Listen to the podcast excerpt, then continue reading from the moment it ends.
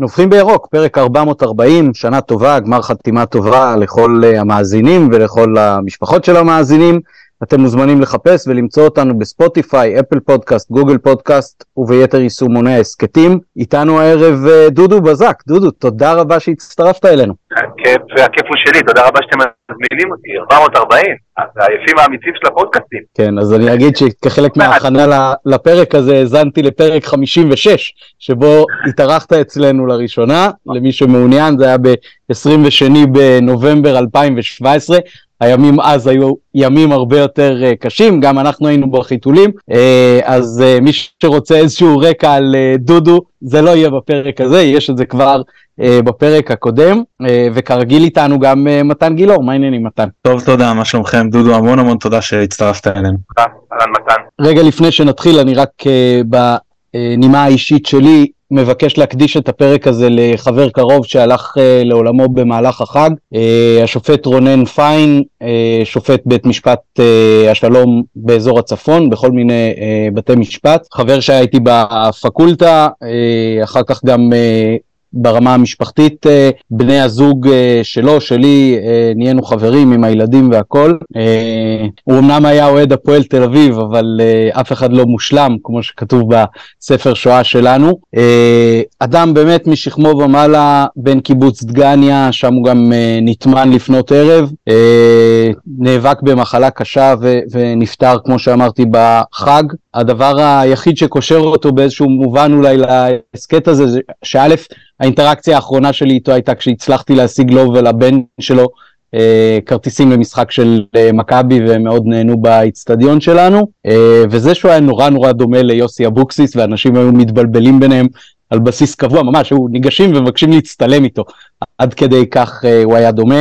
אז uh, יהי זכרך ברוך uh, רונן. ובמעבר חד, דודו, כמה שנים אתה במכבי, ואתה בכלל זוכר את החיים שהיו לך לפני? אני קודם כל, uh, פתיח שקשה להתעלם ממנו, להצטרף לתחומים במשפחה, ואני משתתף בצערך על האובדן של החבר.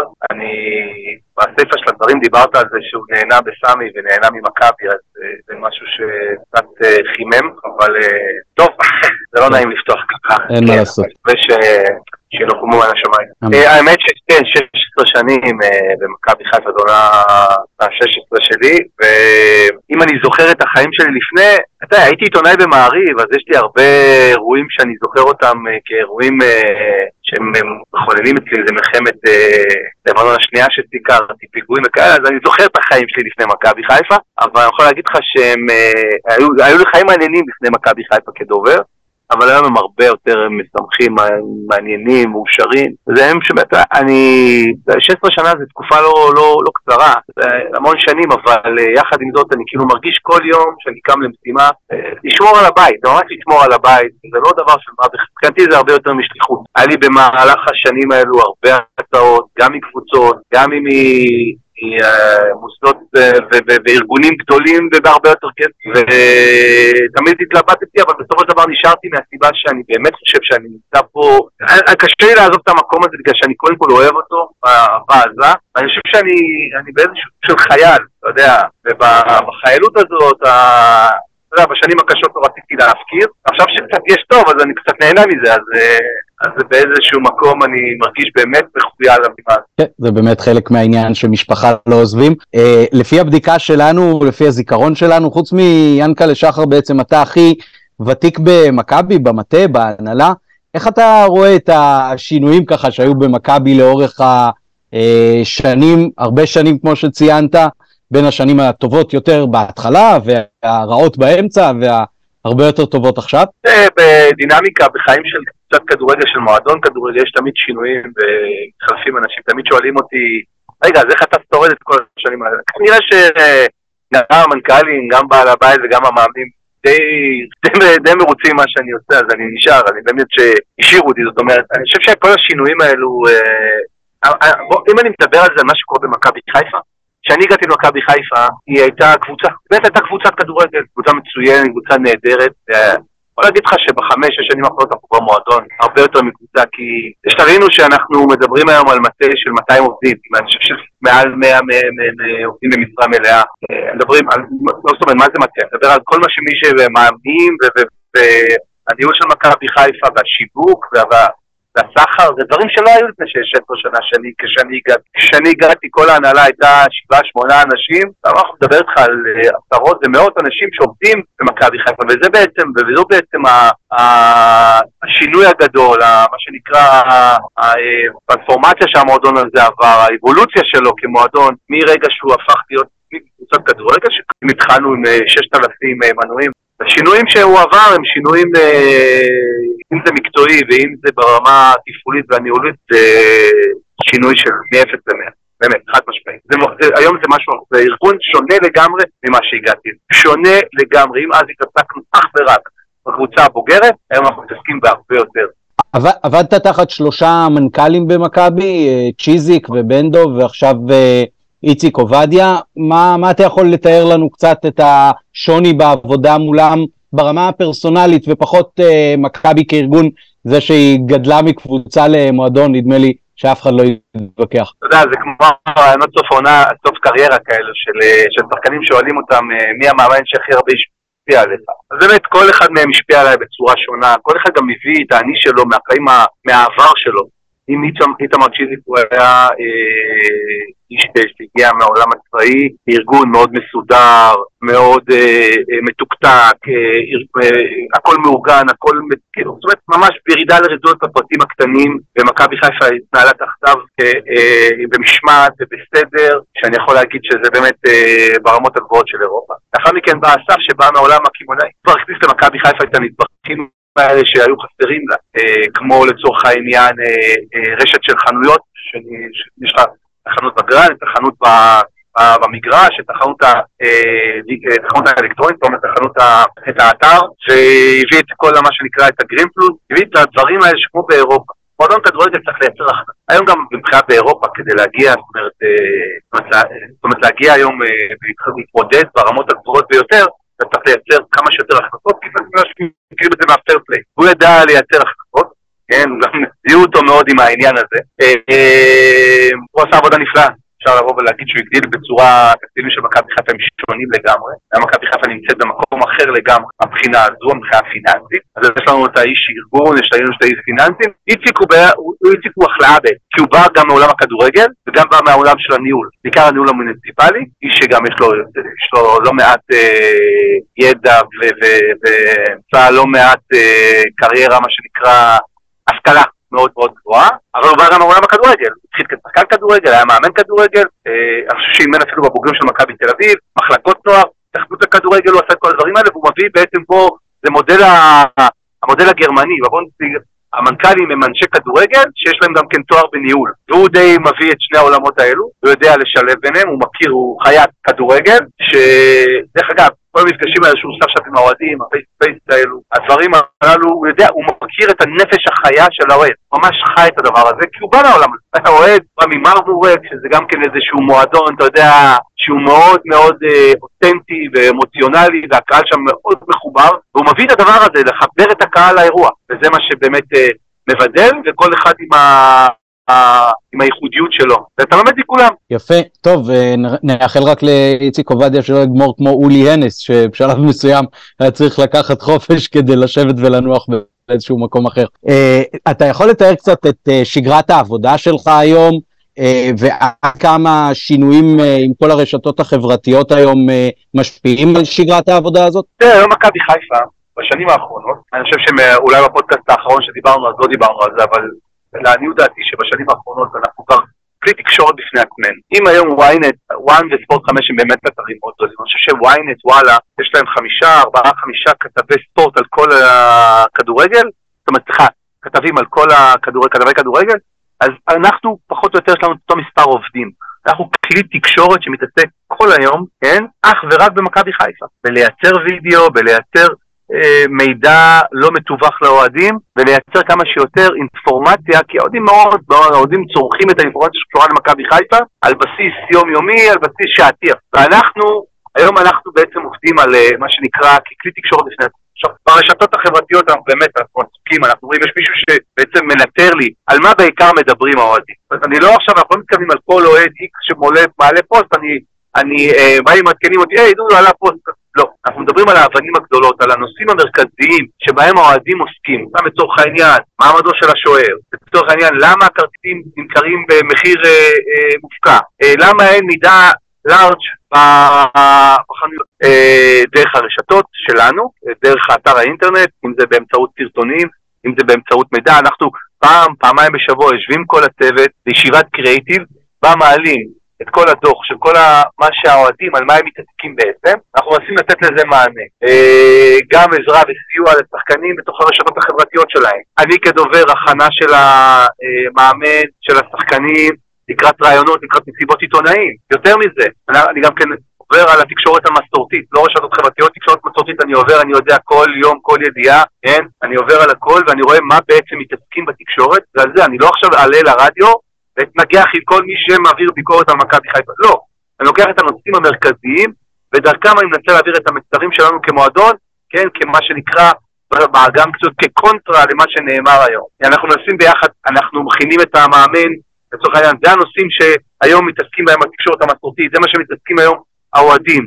זה השלושה נושאים עליהם, שתדע, שתביע את דעתך, לגבש את העמדה שלך, שתבוא ותהיה חד וברור בנושאים הללו. אם זה המנכ"ל, אם זה הבעלים של המועדון, אנחנו גם כן מעדכנים אותו בדברים הגדולים והכבדים ביותר. לא כל uh, פיפס וכל uh, uh, ציוד, אנחנו מנתחים אותו ואנחנו מעבירים uh, איזשהו, uh, uh, איזושהי ישיבה שלמה שעוסקת בנושא הזה, לא. אלא אנחנו לוקחים באמת את האבנים הגדולות, באמת את הנושאים הרציניים, הגדולים, שכולם מתעסקים בהם הרוב, ואותם אנחנו מנסים לפתח ולהעביר את הצד של המועדון אה, כפרוט למה שנקרא, נאמר בתקשורת וברשת החברתיות.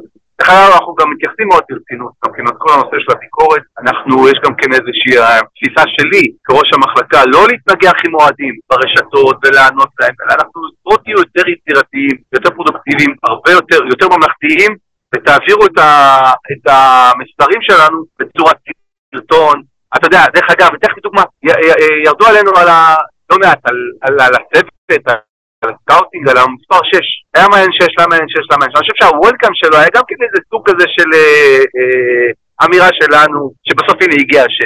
אז אנחנו לא מתנגחים בצורה כזאת אה, אה, לא ממלכתית ונכנסים באוהדים שמבקרים את המועדון. להפך, אנחנו מנסים להיות יותר ענייניים ולהעביר את, ה, את המסרים שלנו בצורה עניינית, כי אנחנו יוצאים מנקודת הנחה אחת. כולם, זה לא יוצא מן הכלל, זה לא יוצא מן הכלל, כל מי שכותב בעד ונגד, וכל מי שאומר משהו בעד ונגד, אוהבים את הקבוצה באותה מידה. הם אוהבים, הם רוצים, הם רוצים שהיא תצליח. אין שום מישהו שבא ומתנגח במועדון מתוך, מחל, מתוך כוונה לפגוע בו ולהרע לו, אלא מתוך כוונה להשתפר. זאת הנקודת המוצא שלנו. יש תמיד את היוצאים מן הכלל, שהם בשוליים של השוליים, הם, אנחנו לא מתעסקים בהם, אנחנו מתעסקים באנשים שבאמת רוצים שהשינוי יהיה מבורך ושהשינוי יוביל לאיזה סוג של הצלחה בסופו של דבר, בסוג של משהו שמשפר אותנו. אנחנו כל היום עושים טעויות והאוהדים משפרים אותן, זה כן. Uh, טוב, בהחלט ענית פה על כמה שאלות uh, גם אחרות שהכנו לעצמנו, אבל זה מתקשר עם משהו אחר שחשבנו עליו. עד כמה יש הכוונה והדרכה אה, לא רק של אנשי המדיה, אלא גם של אה, גורמים אחרים במועדון שהם פעילים ברשתות חברתיות בחשבונות פרטיים, אם זה שחקנים, אם זה אנשים במועדון כמו נגיד אה, רועי שני ויזהר קישון, שבהחלט מקיימים אינטראקציות ברשתות החברתיות, עד כמה יש הכוונה שלהם לסוג של תכנים של אה, כן להעלות, לא להעלות, עד כמה יש אה, עניין של טיימינג, אה, למשל, למשל בזמנו היו כל מיני ביקורות, אני לא בטוח שדווקא בקבוצה שלנו, על זה ששחקנים מצטלמים באינסטגרם אחרי שהם הפסידו כשהם אוכלים ארוחה, שזה כמובן ביקורת שהיא לא לגיטימית בעיניי, אבל זה משהו שעושה אה, רעש, עד כמה יש אה, סוג של הדרכה כזאת שלך אה, או של גורמים אחרים במועדון בהקשרים האלה של עשה ואל תעשה בחשבונות הפרטיים שלך, או שפשוט סומכים על השיקול דעת והשכל הישר? אני אתחיל מהסוף קודם כל. בתפיסה שלנו יש הרי שתי אפשרויות, או לסגור לכולם ולעשות צפון קוריאה, שאנחנו חושבים על ה... או שאנחנו בעצם נותנים לכולם, הרי בסופו של דבר מדובר בכדורגל, כדורגל זה fun, ואנשים רוצים להכיר את השחקנים, את המאמן, לראות את החיים הפרטיים שלהם, אה, של, גם של העובדים במועדון. אני חושב שאני בעד ואני אה, מעודד אנשים לצאת, וכי בסופו של דבר, אתה יודע, אתה, איך אתה מייצר קהילה גדולה של אוהדים? באינטראקציות. איך אתה מייצר קהילה גדולה? איך אתה גם יוצר איזה סוג של... אה, שיש נגדך אנטגוניזם? אתה... בעצם אתה, אתה מדברר את עצמך, סליחה על הביטוי הקצת אה, קשוח, אבל שאתה בעצם לא, מתו, לא, לא מתווך את המידע באמצעות איזשהו חבר או באמצעות איזשהו כלי תקשורת מסורתי, אלא באמצעות זה שאתה מתקשר עם, ה, עם העוקבים שלך בצורה ישירה, ואני די מאמין בזה. עכשיו, אנחנו עושים הרצאות, שחקנים, של מה אנחנו, איך להתנהג בצורה נאותה, קודם כל, ואיפה הם, הכפולות שפוגעים באוהדים שלנו. לכל קבוצה יש להם את הנקודות שפוגעים בהם, האוהדים.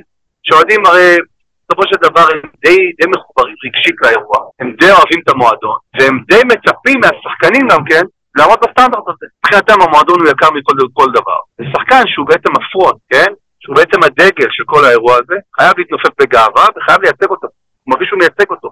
ולכן, אחרי הפסדים, אנחנו, זה לא מקובל בעינינו ששחקנים יעלו כאילו החיים ממשיכים. אתה יודע, ברק דיבר על ה-24 שעות האלו, אני קורא להם, לה, לה, אני קורא ליממה הזאת עכשיו, אנחנו יממה אחרי הפסד, זה יממה של אבל, אתה יודע, זה, התחלת את הפודקאסט בקונוטציה, באבל, ואני לוקח את זה לקונוטציה כזאת, זה קצת, זה, זה, עוד לא פשוט לי, אבל גם על אובדן נקודות ועל יום קשה במגרש, אוהדים לוקחים את זה קשה, זה יום שלוקח להם יום, יומיים להתאושש. חד משמעית. לוקח, כאילו, זה בעצם איזה סוג, אני קורא לזה סוג שהם מתאבלים על מה שקרה אתמול. הם ממש כועסים, והם עצובים, והם מזוהמים, ואני מדבר את זה כאילו להבדיל אלפי הבדלות, אבל עדיין.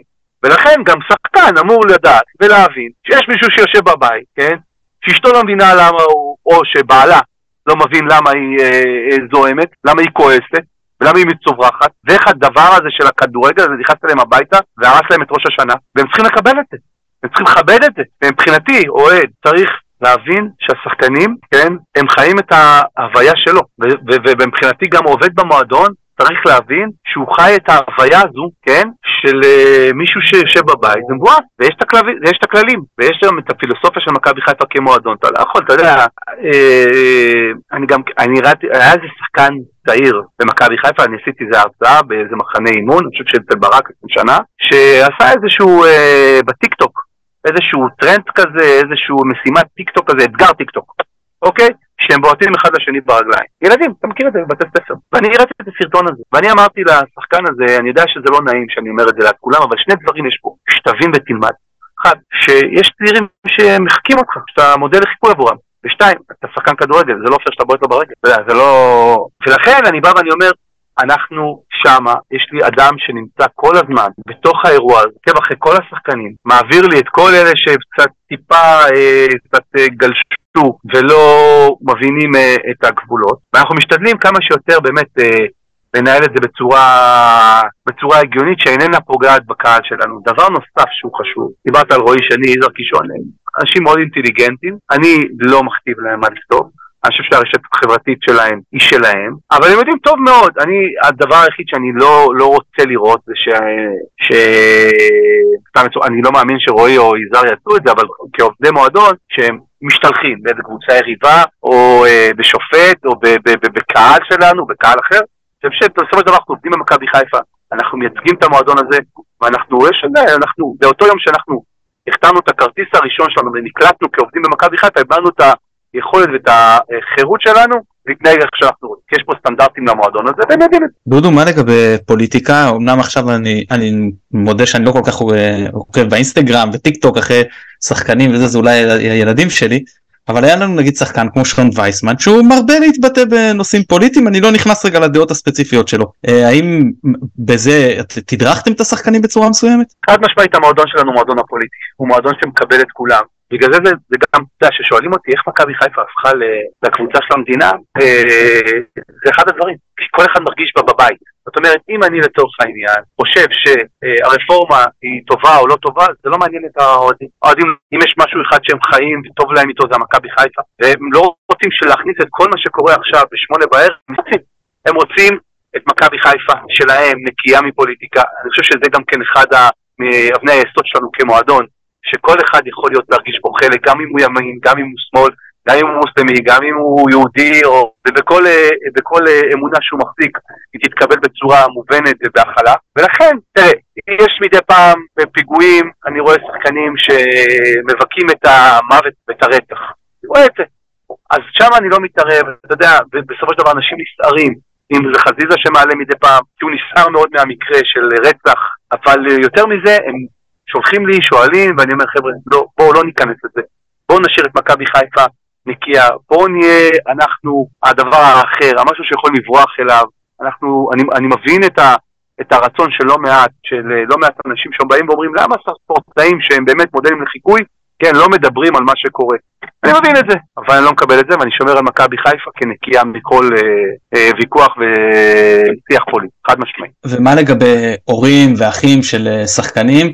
שלפעמים, אה, אתה יודע, מתבטאים בצורה או משתלחת במכבי, לפעמים אף אתה יודע, מידע סותר לחלוטין את מה שגורם ממכבי אמר אה, ערב לפני במסיבת עיתונאים. איך עם זה מתמודדים? אני אגיד לך, אני עברתי את האבות ואימהות הכי אה, ידועים ומוכרים בכדורגל הישראלי. אחי, ואני למדתי דבר אחד, אתה יודע, זה מזכיר לי את הסיפור של, אה, זה מזכיר לי סיפור של שחקן אחד, אני לא אציין את שמו. בדיוק אני חושב האם לציין את שמו או לא לציין את שמו. הוא שיחק, ב...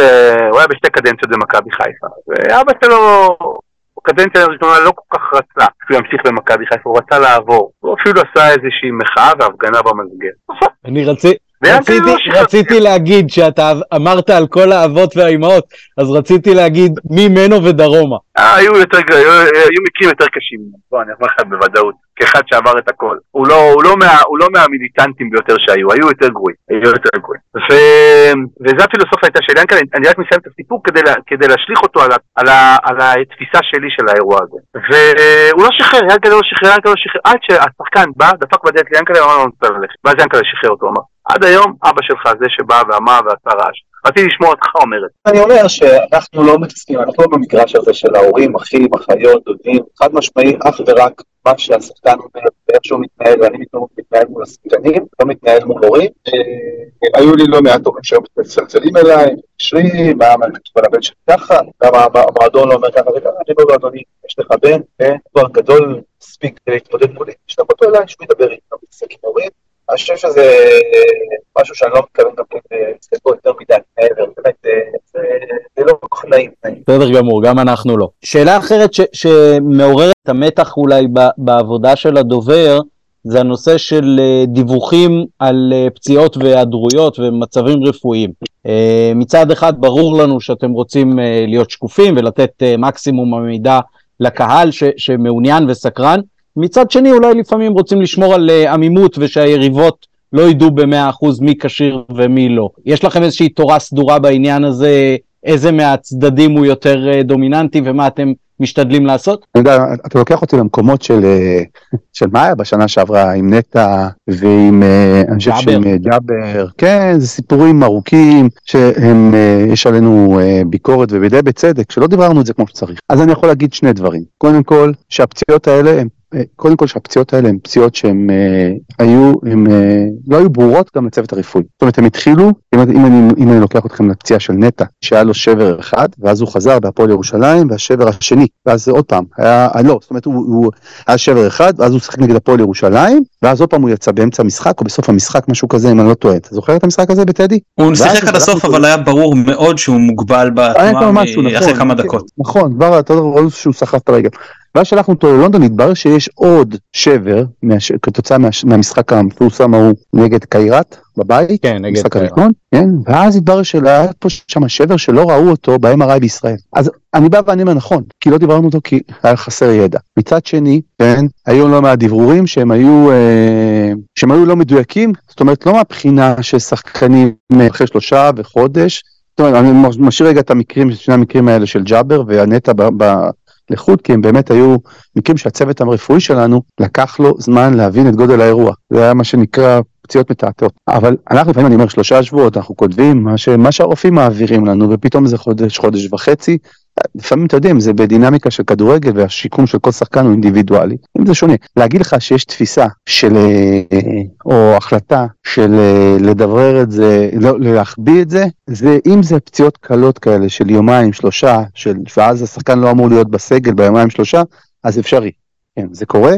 כדי, אתה יודע, קצת לטשטש ולעטות ערפל לקראת המשחק הקרוב. אבל אם זה פציעות של שבועיים שלושה, אתה לא יכול להעלים את זה. אתה חייב לדברר את זה, וזה מאוד חשוב לנו להעביר את האינפורמציה גם כן לקהל, שידע. אז חד משמעית, במקרים של פציעות קלות כאלה של שחקן שמדלג אולי משחק אחד, אז כן, יכול להיות ששם אנחנו נטשטש, ששם קרה בעבר, אבל רוב הרוב מכריע של ההודעות שלנו, ברוב המכריע של ההודעות שלנו אנחנו באמת משתדלים להיות מדויקים, אלא אם כן פציעות כמו של נטע וג'אבר, מה שקרה, שבאמת אנחנו קיבלנו את, ה, את הדיאגנוזה הראשונית, וזה משהו שהתפתח, ולצערנו היה הרבה יותר, וזה... כולם זוכרים לנו את ההודעה הראשונה שמדברת על חודש, חודש וחצי, פתאום זה נמשך לשישה, שבעה חודשים, נכון, אז אה, לא תמיד ההודעה אשמה או המודיע. בהחלט. אה, בוא נדבר קצת דודו על המסיבות עיתונאים אה, של אה, מכבי, בעיקר לפני ואחרי משחקים. אה, מי בוחר את השחקנים שהשתתפו במסיבות האלה אה, לפני וגם אחרי? זה נקבע מראש? זה לאור המשחק? אה, אני אגיד לך, יש, אה, קודם כל, אחרי, זה בערך, בגדול זה מי ש...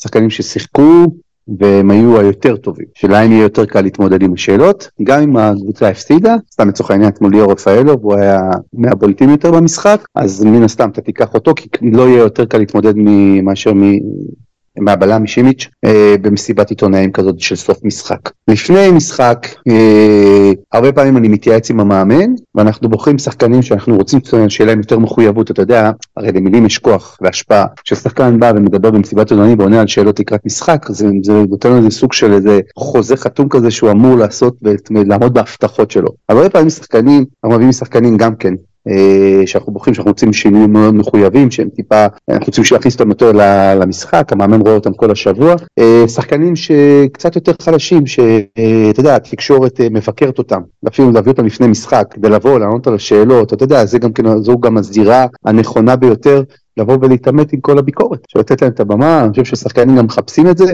לפרוק, להוציא, זה גם כן אה, אחד הפרמטרים בבחירה. אה, פרמטר נוסף זה שחקנים שאתה רוצה אה, לחשוף אותם יותר, שחקנים צעירים, לתת להם גם כן להתנסות במסיבות עיתונאים. זה יותר בתקופות יותר שקטות, יותר רגועות, אבל פחות או יותר אלה הם הפרמטרים, זה שחקנים המובילים, זה שחקנים שתחת אה, ביקורת שאתה רוצה שהם יבואו וידברו, זה שחקנים ש... אה, שנקרא להכניס אותם לסוג של אה, מחויבות. כן, עכשיו בוא, בוא נדבר על משהו שאני חושב שאנחנו רואים עין בעין, זה האופן שבו חלק גדול מהמסיבות עיתונאים האלה נראות.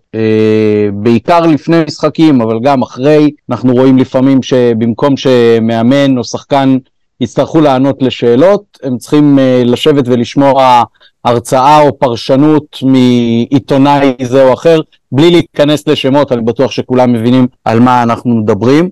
לפעמים זה באמת גובל כבר ברמה של אה, ביזיון, גם מבחינת אופן ההתבטאות של אה, אותו עיתונאי או עיתונאי במרכאות, אה, ואני לא מדבר כבר על מצבים שבהם זה מול אורחים מחו"ל, שזה ממש תחושה של אה, ביזיון ברמה הלאומית. יש משהו במכבי שחושבים איך להתמודד עם זה, או שמקבלים את זה פשוט כגזירת גרועל? עובדה אחת היא שלמכבי חיפה יש את התקשורת באמת הכי עוטפת שיש, לטוב ולרע. אין, זאת אומרת, אני לא חושב שיש מועדון עם כמות כזו של אה, תוכניות רדיו, מקומונים, פודקאסטים, ו... אצטרה אצטרה. דבר שני, שאני חושב שזה הפילוסופיה שלי, זה שאנחנו נותנים לכולם לשאול שאלות, ונותנים לכולם, זאת אומרת, אנחנו, כולם עושים עיתונות. אנחנו לא מחרימים, לא משתיקים, גם בשנים הקשות של מכבי חיפה. בעשור הקשה ביותר, אנחנו לא החרמנו תקשורת למעט פעם אחת, שזה כבר בא, בא מתוך הקהל. אנחנו מאוד משתדלים לכבד את כולם, לתת להם את המקום, אנחנו מאוד מכבדים את מעמד העיתונאי, גם אם הוא מבקר, גם אם הוא קשה. יש לנו רק תפיסה אחת ובקשה אחת, זאת אומרת, אנחנו, כשאנחנו מנהלים את המסיבות עיתונאים האלה, אנחנו בעצם הפרמטר היחיד, או בעצם המנגע היחיד שגורם לנו להתערב, זה שפה בוטה, שפה שמשתלחת, שפה שפוגעת, ושם אנחנו מתערבים. ולא אחת עצרנו מסיבות עיתונאים, אני לא מרחיק ממסיבות עיתונאים, זאת אומרת אני רואה את התפקיד של העיתונאי, כי אני באתי מהעיתונות, כמשהו שהוא, אה, משהו שלא, אסור לגעת בו, כי מבחינתי עיתונאי שמגיע, הוא מגיע לסקר, ואני צריך להתמודד עם הביקורת שלו. יש לא מעט קבוצות שהן אה, מנסות לייצר את התקשורת, אנחנו לא שם. גם שזה קשה, גם שזה לא פשוט, זה המקום שלה, אנחנו מבינים את זה, אנחנו מכבדים את זה, גם זה הפילוסופיה של ינקלה. אין חרמות, אין אה, איסורים, אבל שוב, זה מצריך אותנו גם כן להיות, אה, אתה יודע, גם יש גם שיחות אחרי עם עיתונאים, בוא, שם לא היית בסדר, אין בעיה שאתה תשאל את השאלה, רק תשתמש בר, בר, ברטוריקה המתאימה. ולכן לא אחת אנחנו, יש מקרים כאלה שבאים ואומרים, גם עיתונאים דרך אגב, לא רק אוהדים, עיתונאים שבאים ואומרים, היי תעצרו את זה, תעצרו את הביזיון הזה, אבל צריכים להבין דבר אחד, שמדינה מתוקנת, מדינה דמוקרטית, גם בכדורגל, כן, חופש העיתונות זה משהו שאסור לפגוע בו. ואנחנו די, די מאמינים בזה ואנחנו מתמודדים עם זה, זה לא פשוט, להגיד לך שזה קל לי לשמוע לפעמים את הביקורת המשתלחת בחבר שלי לקבוצה, בשחקן, במאמן, לא, יחד עם זאת, בעיניי, התקשורת והעיתונות היא דבר ש... שאנחנו חייבים לכבד אותו, מקום שלה. צריכים לדעת להתמודד, הכי קל, הכי, קל זה, הכי קל זה לגזור על עצמך שתיקה, הכי קל זה להרחיק אנשים, אבל זה לא התמודדות, לא בשביל זה מביאים אותך למכבי חיפה, לא בשביל זה אני יועץ תקשורת, לסלק אנשים מהיציע. אז, אז, אז, אז המאמנים של אה, מכבי חיפה לדורותיהם ימשיכו ליהנות מעוד שלושה ארבעה עוזרים שלא בשכר. כן, הם ייהנו מהפנינים שלהם. כן, זה חלק, ואתה יודע, תמיד אני בא ואני אומר, אתה יודע, זה תמיד קורה, כל המאמנים שמגיעים בפעם הראשונה, שהם עוברים את החוויה הזו, הם נכנסים להלם, ואז אני אומר להם עכשיו ברוך הבא למכבי חיפה. כמו שאמרתי לאלברמן ערב החג, אז uh, עליתי איתו במעלית למסיבת עיתונאים ולאירוע שעשיתם, אז אמרתי לו, אין קורס בוופא שמכין אותך לדורון בנו. אתה יודע, אה, זה, זה בעצם גם מה שהיה יפה במכבי חיפה, וזה מה שהצבעוניות במכבי חיפה, שהעיתונאים חיים את המועדון הזה. הרי מאיפה בא כל ה-30 אלף הזה כל משחק, ועוד 30 אלף בהמתנה, וההייפ, לא רק מהקבוצה שהיא נהדרת ומהארגון, אלא גם מזה שכל הזמן מדברים על מכבי אני זוכר גם בתקופות הרעות, בעשור הכושל, כן, שהאצטדיון היה לא מעט, מעל 20 ו-20 ומשהו אלף אוהדים, ושאלו אותנו, מה... איך זה? אז אמרתי, תקשיבו, כל היום אומרים מה רע, מה רע במכבי חיפה, מה רע, יש כנראה אנשים שבאים לראות עד כדי כך, למה עד כדי כך זה רע? זה גם היה משהו שמעניין אותם, עד כדי כך זה רע, בוא נראה, בוא נראה. אני בא ואומר, ביום שלא מתעסקים בך ושלא מדברים עליך, זה בעצם, זאת תהיה הבעיה וזה הפריז של מועדון כדורגל. מועדון כדורגל חי מהשיח והבאז סביבו. חיובי שלילי, הוא חי מזה. אבל שוב, זה צריך להיות גם כן בגבולות אה, ענייניים, ברטוריקה, מכבדת, כל צד צריך לעשות את העבודה שלו. אני פעם, אני לפני שלושה שבועות, או לא, לפני איזה חודש וחצי, אה, מישהו אמר איזה משהו שהוא, מילה שהיא בעיניי הייתה נוראית, ואז אני אמרתי את המשפט הבא, אתם מצפים מאיתנו כמכבי חיפה להיות הכי אירופאים שיש, וזה נכון, וזה חשוב. מכבי חיפה כמועדון הוא חייב להתנהל בצורה, בסטנדרטים הכי אירופאים שיש, אז אנחנו מצפים מכם גם כן להתנהל בצורה ממלכתית ולעשות את התפקיד שלכם בצורה. זה מה שאני מצפה מהעיתונאים. להגיד לך שזה עובד? לא. להגיד לך שאני הולך לזרוק עיתונאים מה, מהיציע ומסיבות עיתונאים? גם זה לא יקרה. פשוט העיתונאים יצטרכו לחיות עם מה שהם אומרים, ואני מקווה מאוד שזה גם כן במקום הזה, זה גם כן יקפוץ איזושהי מדרגה, אבל אני יכול להגיד לך שזה לא יקרה. אנחנו לא נזרוק עיתונאים מהיציע. אנחנו לא רוצים להיות שם, אנחנו לא מועדון כזה. אנחנו מבינים את החשיבות של התקשורת בעניין, בבאז הזה סביב מכבי חיפה ובכל המוסד הזה שנקרא מכבי חיפה. אנחנו מבינים את המקום שלהם. שאני חושב שבסופו של דבר יש לא מעט אוהדים שמצפים מאיתנו להיות מיליטנטים אה, מול בית הדין, מול העיתונאים, אני מבין את זה. אני מבין, אני לא מקבל את זה, אני מבין את זה, אבל את ה, מאיפה באה הדרישה הזאת, אבל המועדון הזה שהוא... אחת הפילוסופיות שלו ואחד הדברים באמת שמאפיינים את המועדון שלנו זה שאנחנו ממלכתיים ואנחנו באמת שומרים על איזה סוג של אה, פאסון והקהל מתחבר לזה, רוב הקהל מתחבר לזה שהמועדון הוא חזק, הוא יציב והוא גם מתנהל בצורה ממלכתית. זה מאוד מאוד חשוב לאוהדים, להרבה אוהדים, לא לכולם, אבל בסדר. יש תמיד, אתה יודע, יש לך 30 אלף ביציע ועוד אה, מאות אלפים בחוץ, לכל אחד יש את הדעה שלו. צריך לדעת לכבד את זה, אבל המועדון כמועדון הוא מתנהל בצורה ממלכתית, הוא לא... הוא לא יזרוק עיתונאי מה, מהיציאה. כרגע בליגת העל, מי שמחליט על מתן הקרדיטציות, זה מנהל את כל הסיפור הזה, זה הדוברים. אם נלך רגע, סתם דוגמה, ניקח את ה-NBA כדוגמה, שם מנהלת הליגה היא זו שמרכזת את זה והדוברים בכלל לא צריכים להתעסק בזה ולא לשבור את הראש ולא יש דוברים בליגה חס ושלום לא מכבי שאנחנו יודעים שמתנהל בצורה מסודרת אבל דוברים אחרים שמעדיפים את ההקצאות ביציע העיתונים לתת לכל מיני מקורבים ולכל מיני ספונסרים וכיוצא בזה. האם לדעתך המצב הנוכחי עדיף שאתה כדובר מחליט למי אתה נותן אקרדיטציה ואיך איזה עיתונאי אה, אה, נכנס ואיזה לא בהתאם למגבלת למקום לא להגיד אה, את העיתונאי הזה אני לא רוצה אצלי כן או שעדיף שמנהלת ליגה ת, ת, תעשה את זה בצורה מרוכזת לפי סטנדרטים וברורים שיחולו על כל הליגה.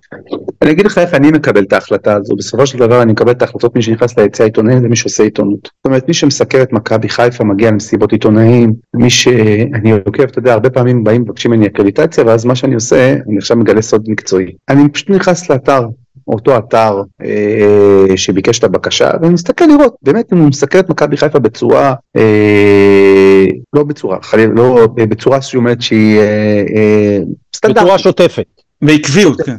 כן, בדיוק, בדיוק, זו המילה שברחה לי, בצורה שוטפת, זאת אומרת שיש שם סיקור ודיווח ואינפורמציה והעברה. ואז אני מבין פה שמדובר פה באיזה אתר שהוא רציני והכל. לא, הרבה פעמים מבקשים ממני, לצורך העניין איזושהי אקרדיטציה, ואז אני נכנס ומרפרש באתר, ואני רואה שהמשחק האחרון שם שזה, זה מכבי חיפה נגד שטרסבורג. לא, אז לא, לא, אז לא מגיע לו להיות ביציע. אני- אתה יודע, גם במכבי חיפה התופעה הזאת היא גדלה בגלל שקשה להשיג כרטיסים, אז עיתונאים מאוד מאוד רוצים. אבל אני יודע שהפודקאסט הופכים בירוק, שהוא לא מגיע ליציע עיתונאים, כי יש להם מנויים, אבל אם הוא יבקש, אני יודע שהוא מסקר אותנו כבר 440 פעם בשנים האחרונות. אז הוא ראוי להיכנס ליציע, כי הוא באמת חי את מכבי חיפה, הוא אחת לשבוע מוציא אה, שעה שמתעסקת רק במועדון, אז כן, אז הוא יכול להיכנס. יש... שני אה, פרקים, שני פרקים רק היום, דודו, ועוד אחד בהמשך, אנחנו הרבה יותר מאחת לשבוע. אז, אז, אז ברור לך שזה לא מקרה שלסבורג, אבל וזו, ו- ו- וזאת זו התפיסה שלי וזה הפרמטר. אני, אני גם די אה, רוצה שעיתונאים אה, מהמגזר הערבי יגיעו, זה מאוד חשוב לנו שגם יסקרו אותנו שם, אז אה, אני נותן לפעמים איזושהי העדפה מתקנת גם כן לעיתונאים שבאים משם, כדי שיסקרו אותנו בעוד מקומות. אם יש מקומונים, לצורך העניין אנחנו משחקים נגד אה, הפועל באר שבע ומקומונים מהדרום, אז זה עוד חשיפה וזה חשוב לי. אבל מה שהפרמטרים החשובים ביותר זה שבאמת מסקרים באופן שוטף את המועדון, כן? ודרך אגב, חד משמעית, אין פה, לה, אין פה אה, שום מגבלה של אה, ביקורת או לא ביקורת, או כותבים עלינו, מלטפים אותנו, לא שם, זה לא נמצא שם. ורק הנושא של אה, סיקור של המועדון. אם אני מבין שמדובר במישהו שבא לעבוד, אז הוא ייכנס. אם אני מאמין שהוא בא לקפוץ ביציע בגולים, שזה גם קורה דרך אגב אצל עיתונאים אה, ותיקים שלצערי חוטאים בזה, אז אני לא, אני לא אאשר. אבל אני חושב שזה צריך להישאר, אם לשאלתך, זה צריך להישאר ברמת המועדונים, כי המועדונים יודעים יותר טוב מהמינהלת מי בא לסקר ומי בא לשבת ביציע וליהנות ממשחק כדורגל. נגד פריס סן ג'רמן. הבנתי טוב, בסוף ענית לי באמת. אני אגיד מחילה, אני בברטיסלבה לא יכולתי לעצור את עצמי וקפצתי בגולים. אבל, אה, אבל בסדר. אני לא ניסיתי לעצור אותך. תנסה את זה, תנסה לעשות את זה בכוכב האדום. כן, לא, הרבה כמובן. שאיפה שיש קהל אז, אז אה, עדיף, אה, אנחנו מעדיפים לבוא עם אה, כרטיסים. כן, כן. זה נכון, זה אה, זה אני יכול להגיד. כן, נדבר, נדבר קצת על היחסים של מכבי והקהל שלה. אני אתחיל משאלה ששאלתי גם במסיבת עיתונאים היפה שעשיתם ב, uh, לקראת ראש השנה. עד כמה מכבי מנסה לקדם במינהלת או בהתאחדות את האפשרות שיהיה ארגון אוהדים רשמי שמייצג, שנבחר, ש, שבאמת מייצג את כולם. עכשיו, כש, כששאלתי את זה את איציק, אחת ה, אה, אחד המשפטים שלו היה, אצלנו יש את היציע הצפוני. אני חייב להגיד שזה ככה קצת עשה לי סוג של צמרמורת בגב, כי כמו שאתם נפגשים עכשיו עם כל האוהדים מכל היציעים, אתם מבינים גם את הצרכים השונים בכל אה, יציע. אה, היציע הצפוני זה עמותה מבורכת מבחינתנו, גם התארחו פה, אבל אה, הם א', אולי מייצגים בעצם רק את היציע הצפוני, ב', זאת איזושהי עמותה סגורה, שבטח לא יכולה ככזו להתיימר אה, לייצג קהל של אה, עשרות אלפי מנויים ומאות אלפי אוהדים. עד כמה הנושא הזה אה, הוא בסדר היום של אה, ראשי המועדון מול המינהלת וההתאחדות, בעיקר בשים לב לעובדה שזה משהו שחוזר כחוט השני בהמלצות של כל הוועדות שהוקמו על ידי הגופים הממשלתיים, על ידי ההתאחדות, על ידי המינהלת, כמשהו שהוא אחד המפתחות כדי אה, להפחית אלימות ביציעים, או אה, להסדיר התנהגות יותר נורמטיבית, אם נקרא לזה במילים אחרות. קודם כל אני אתחיל ואני אגיד ברמת המקרו, שאתה יודע, אם תסתכל על הפרסומים שלנו, אתה יודע, תיכנס על הדף האינסטגרם של מכבי חיפה, ותנסה לפלח, לנטר אותו, מבחינתנו הכוכב הגדול זה הקהל. אני חושב שגם במשך השנים, אחת הסיבות שאנחנו הגדלנו את מאגר האוהדים שלנו, כי חשבנו ש... כי שמנו את הקהל, דרך אגב זה הגיע מ... אתה יודע, בשנים הלא פשוטות, זה לא משהו שהמצאנו, זה משהו שנולד מכוח הנסיבות, כי הקהל היה נורמל, הדבר היחיד שתפקד במשחקי הקבוצה בשנים הלא טובות, ואז משם גם לקחנו את זה לשנים היותר טובות. שהקהל בעצם הוא הדבר הכי חשוב. הסרטונים, הכתבות, הכל יהיה על הקהל. אם לצורך העניין יש קבוצות באירופה בעיקר, שאתה יודע ששמים בפרונט את אה, לבנדובסקי, או את מסי, או את רונלדו, אצלנו זה הקהל. הוא המסי והוא השרי, הוא ה... סליחה, הוא המסי, ושרי כבודו במקום מונח, אבל קודם כל יש את הקהל שהוא הדבר החשוב ביותר. לשאלתך, דיברת על עמותת היציא הצפוני, עמותות, אני חייב להגיד דבר אחד כמי שיושב בכל הישיבות שהם נמצאים. הם עוזרים ומקדמים לא מעט דברים ליושבי היציא המשפחות הדרומי, ואני אומר לך את זה בוודאות ובאחריות, אם זה מחירי הכרטיסים, אם זה רמת הנגישות לנכים, אם זה ברמת האיכות של המזון במזנונים, ומדברים, הם לא מדברים על היציא הצפוני, אולי בקצה של הקצה, היציא הצפוני מוזכר, אני יכול להגיד לך את זה באחריות, שהעמותה, יש לנו הרבה ויכוחים איתם, אה, הדלת שלנו פתוחה בפניהם, הם גם כן מבקרים אותנו בצורה לא אחת, במילים די חריפות, והיו צעקות וזה בחדר, ומריבות, אבל אני יכול להגיד לך דבר אחד עליהם, כן? שמייצגים את כל הארגונים. לא, בבחירת השם שלהם הם קצת אה, טעו, אבל אני יכול להגיד לך שהם ממש מייצגים את כל האוהדים של מכבי חיפה, מכל, מכל היציעים. ומכל המינים. לצורך הש... לשאלתך, אה, קודם כל המפגשים האלה שאיציק היום עושה, וכדי להכיר את כל האתגרים והשאלות וכל הבעיות של כל יציאה בנפרד, כי לכל, בע...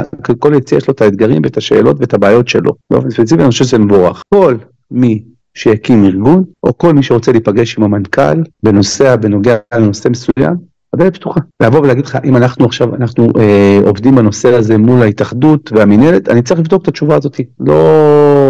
צריך לבדוק את זה מול איציק, איפה זה עומד מבחינת המועדון. יחד עם זאת, כל מי שיש להם ארגון, אם זה יציע הצפוני, עמותת היציע הצפוני, עמותת היציע המשפחות או יציע הדרומי, צריכים רק להרים טלפון לאופיר המזכירה, לקבוע שיחה עם איציק, אנחנו נבוא ונשב ונדבר על הכל. אני חושב שזה התפקיד שלנו פה, אנחנו לא פה בשביל לשים את החולצה של מכבי חיפה ולהגיד אנחנו עובדים במכבי חיפה, אנחנו צריכים לעבוד בשביל האוהדים. אנחנו מבינים שאנחנו עובדים פה בשביל האוהדים. בסופו של דבר, אוהדים, כן, של מכבי חיפה, זה הנכס היקר ביותר.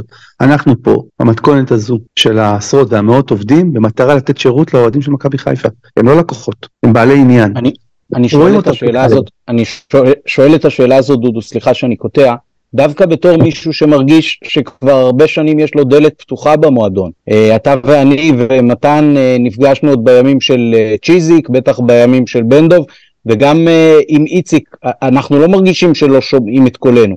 אנחנו כן חושבים שיש חשיבות למועדון רשמי שמייצג, שנבחר, שלכל האוהדים יש את האפשרות לתת את ה-say שלהם. אני לא, לא בא בתור... Uh, פרלה או גילאור או נובחים בירוק, שישמעו אותנו. אותנו שומעים בכל מקרה. אבל אני חושב שדווקא האוהדים, כדי שהם ירגישו יותר uh, מחויבים, גם uh, בצד, נקרא לזה, הנבחר במרכאות, גם בצד הבוחר, יש משמעות למשהו שהוא רשמי וממוסד, ואני מפנה אותך רק לדוח האחרון של uh, מיגל דויטש שהיה בעניין הזה. בכל דוח ודוח מזכירים את זה שכדי להפחית אלימות חייבים לעשות מיסוד ארגוני האוהדים, לעשות איתם הידברות. בפרמייר ליג יש ישיבות קבועות של המינהלת עם ארגוני אוהדים של כל קבוצות הפרמייר ליג.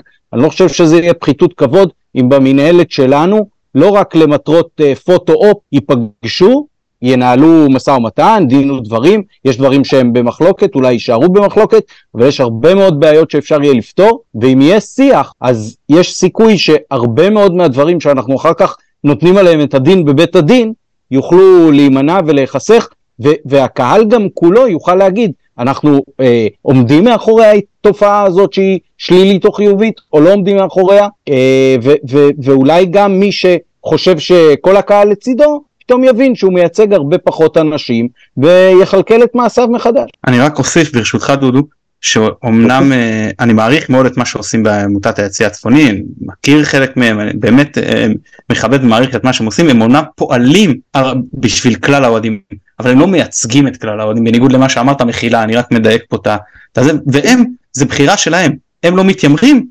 כשאנחנו הלכנו פה את ירין אז הוא אמר, אנחנו עמותה סגורה, אנחנו לא מתיימרים לייצג את כלל האוהדים וזה בסדר, אני לא חושב שהם צריכים לעשות את זה. אני כן חושב, כמו שעמית אמר, שיש מקום כן לארגון שייצג את כולם. אז זה מפתיע אותי, אני אשמח לשמוע את הפודקאסט הזה ותשלח אותי לפרק הזה של ירין, כי אני, אני מהם שומע באמת, אני, אני, לעזוב שאני מה אני שומע, מה אני מרגיש מהם, זאת אומרת, אני לא בא עכשיו לגונן, אני לא איזשהו סניגור של העמותות היציא הצפוני, אבל כשהם יושבים איתנו בישיבות, הם חד משמעית, באחריות מה שאני אומר, הם מנסים... פועלים לטובת כלל האוהדים. מנסים לסייע לטובת כלל האוהדים, הם לא באים... מאיזשהו מקום של יציא הצפוני או היציא הדרומי. עכשיו לשאלה שלך, אני, אני חוזר באמת, ל... אני חושב שקודם כל התארגנות אוהדים זה דבר חיובי. אנחנו באמת מברכים עליה וכל מי, ש... מי שבאמת ממסד את זה, אבל זה צריך לבוא מהאוהדים.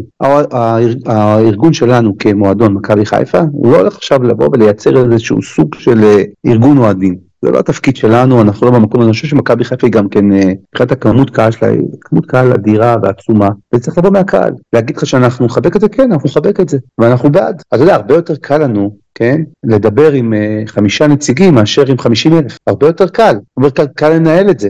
הרבה יותר קל, אה, הדיאלוג הוא הרבה יותר משמעותי והרבה יותר פרודוקטיבי, סליחה, פרודוקטיבי, שאתה מדבר עם חמישה אנשים ואתה לא לחמישים אלף. אז לכן הניסוי צריך לבוא מהקהל, וזה דבר מבורך. אוקיי, אה, בעניין הזה של היציע הצפוני, אה, יש איזשהם אה, מחשבות על אה, הרחבה, הפיכה שלו למשל ליציע עמידה, שיוכלו להיכנס שם אה, יותר אוהדים, או בכלל מחשבות על האפשרות להגדיל את האיצטדיון? תראה, קודם כל צריך לזכור שיציאה עמידה זה משהו שהוא לא אה, חוקי בוופא, זאת אומרת, אתה לא יכול בליגת אלופות לארח אם יש לך יציאה עמידה, זה, זה נתון אחד. הנתון השני, רוב הקבוצות. אני, אני לא בטוח, תקנו אותי אם אני טועה, לא עשיתי על זה איזושהי בדיקה, אבל רוב האצטדיונים שיש בהם יציאה עמידה, אני חושב שהם לא, הם שייכים לקבוצה אחת, כי לצורך העניין, אה, אם אנחנו עכשיו הולכים לעקור את כל הכרטיס, את כל ה... סליחה, את כל הכיסאות מיציע הצפוני, כדי להפוך את זה למקום שהוא הרבה יותר מכיל, מכיל יותר אה, אה, אוהדים, אז אני חושב שאנחנו תחת רגולציה של וופא בבעיה במשחקי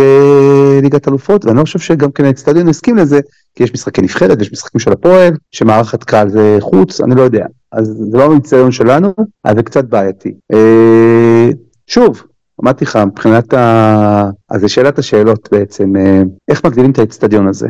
זה באמת, אתה יודע, שלפני שעשר שנים, 15 שנה, שתכננו את האצטדיון הזה, אף אחד לא האמין שיש 30 אלף. לא האמינו, בוא, גם אני הייתי סקפטי. הייתי במועדון הזה, אמרנו נמלא, אמרנו, דיברנו על הטבעת התחתונה, נמלא את הטבעת למטה, שיבוא ברוב משחקי הליגה, ולמעלה, שיהיו משחקים גדולים, יבוא הקהל, ויש לנו את האפשרות הזו, אנחנו במקום אחר. צריך לעשות איזושהי חשיבה, ולכן הרציונל של ה-21 אלף, 22 אלף מנויים, של להשאיר איזה 6,000, 5,000 כרטיסים לכל משחק, כדי שיהיה מוביליות, כדי שיהיה קהל חדש, קהל מתחלף, כדי שיהנו מהחוויה הזו, זה בעצם הרציונל למה אנחנו לא, הכי קל לנו בעולם זה למכור 27 אלף מנויים, ודי, זהו, סוגרים את קופת הכרטיסים, כרטיסי חוץ, אנחנו נדע להסתדר עם זה. לא, העניין שחשוב לנו מאוד שכל כל פעם יבואו אוהדים חדשים, להגדיל את המעגלים, לתת לעוד ילדים, לעוד צעירים את החוויה, לעוד אוהדים. אבל הלוואי היה איזשהו פתרון גם כפתרון אה, מציאותי אה, להגדיל את האצטדיון שלנו. הלוואי. נגעת פה, לא עמית עמית, שנייה, נגעת פה באמת במגבלה של הכמותית ואני רוצה לשאול אותך על זה. אה, ברור לי שרוצים להשאיר כמו שאמרת כמה אלפים של אה, עם תחלופה וזה ברור לחלוטין. יש אנשים שמשפחות, אתה יודע שדורות על דורות, ייקח אותנו, את המשפחה שלי, אנחנו כבר דור רביעי של מנויים של מכבי, דרך, אה, אתה יודע, שנים בליגה א' ומה לא. אה, למה לא לוקחים את אותם, כל שנה בעונות האחרונות יש כמה עשרות שלא מחדשים מנוי, ואני לא יודע אם זה בא ממכבי, אם זה בא מהם, אבל זה לא חשוב, יש כמה עשרות מנויים שלא מחדשים. למה את אותם מנויים ספציפית, אותם כמה עשרות, לא באים ואומרים קרבה ראשונה של מנויים קיימים בהגרלה, בוותק, בקדימות, ולא יודע, לפי איזשהו מפתח, לא נותנים אותם לבנים ממשיכים או לאחים או לא יודע מה, לאנשים שיוכלו כן להמשיך לבוא ולהעביר את זה דור אחרי דור.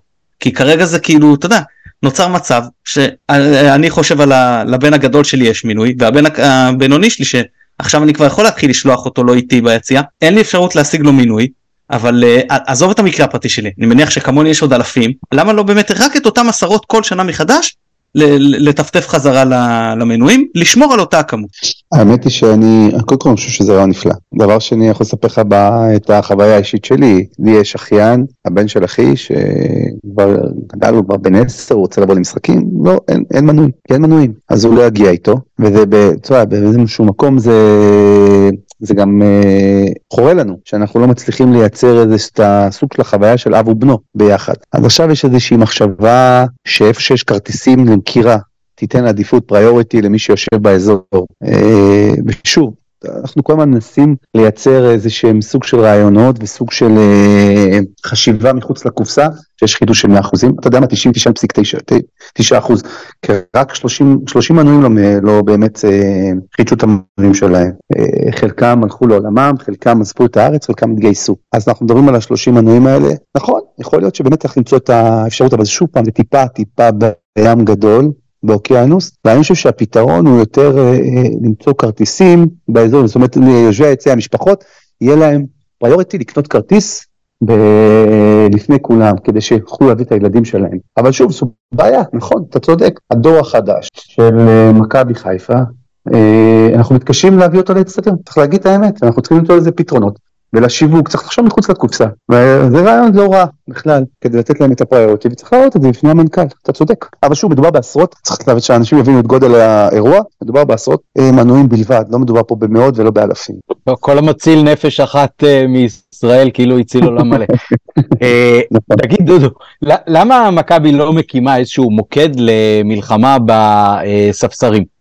אני לא מדבר אה, רק על אלה שכולם כבר מכירים את המראה שלהם באזור של המשרד כרטיסים הקטן שיש בפינה הצפון מזרחית, שממש מתחת לסוסים של השוטרים, יש את אותם פרצופים בכל התופעה- משחק. התופעה היום, אה, זאת אומרת, הספסרים, מה שנקרא, מה שאנחנו מכירים מקריית אליעזר, הספסרות הפרונטלית, אלו שעומדים לך אה, עוד בקריית אליעזר בכיכר שם, שהמתינו לך וכרטיס ב-50, כרטיס ב-100, אתה זוכר אותם? אז הם כבר. פחות הבעיה, ויותר הבעיה, התופעה הרבה יותר אה, גדולה, רחבה ומסוכנת באלה שרוכשים כרטיס ומוכרים אותו מספר פעמים, שזה בעצם משהו שהוא הרבה יותר גדול, הרבה יותר אתה יודע, אני, אני תמיד מספר את המקרה הזה שיצאתי מהאיצטדיון נגד פריס סן ג'רמן כדי להביא איזשהו, אני חושב שזה איזושהי חולצה או משהו מהרכב, וראיתי ילד בוכה, בוכה, ממש בוכה, בוכה, בכי תמרורים, ואתה יודע, ניגשתי אליו, שאלתי אותו, מה קרה? אתה יודע, הוא הלך כזה אה, הלוך ושוב, מה קורה, אתה יודע,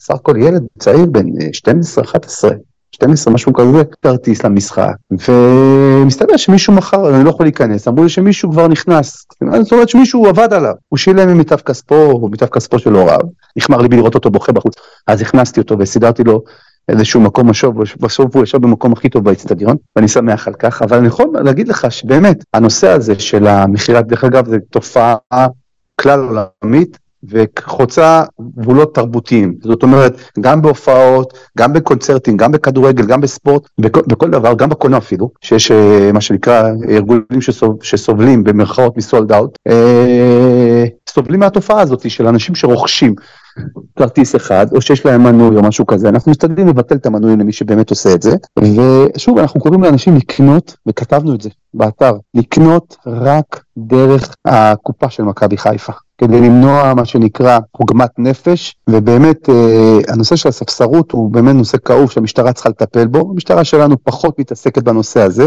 אבל שוב, אני, אנחנו מציעים באמת לקנות, ועכשיו תבוא ותגיד לי חבר'ה, אבל אין כרטיסים, אני מבין, אנחנו, כמו שאמרתי, אנחנו כלואים בתוך הסיטואציה הזאת, אנחנו באמת, יש פה תחושה אביוולנטית, מצד אחד, אנחנו גאים בזה שמכבי חיפה מצליחה לייצר 30 וסולד אאוט כל משחק, אפילו המשחק בגביע הטוטו, משחק שולי, אבל מצד שני, באמת עצוב לנו שלא כולם, שהביקוש הוא אה, גדול על ההיצע, ואנחנו באמת, באמת אה, תופעות הלוואי האלה של אה, ביקוש שגדול מהיצע זה ספסרות. אנחנו צריכים להילחם בזה, אנחנו צריכים להשקיע בזה יותר, אני, מסכים איתך, ביחד עם המשטרה. דיברת על אה, ביטולי מנויים, ואני שואל את עצמי שתי שאלות בהקשר הזה. א', אה, אתם מדברים גם על ביטולי מינויים וגם על אה, תביעות אזרחיות, זה משהו שעולה מפעם לפעם כשמכבי נמצאת בבית הדין והיא מציגה את מה שהיא עושה. אה, למה אין לזה דברור ככה יותר אה, מסיבי?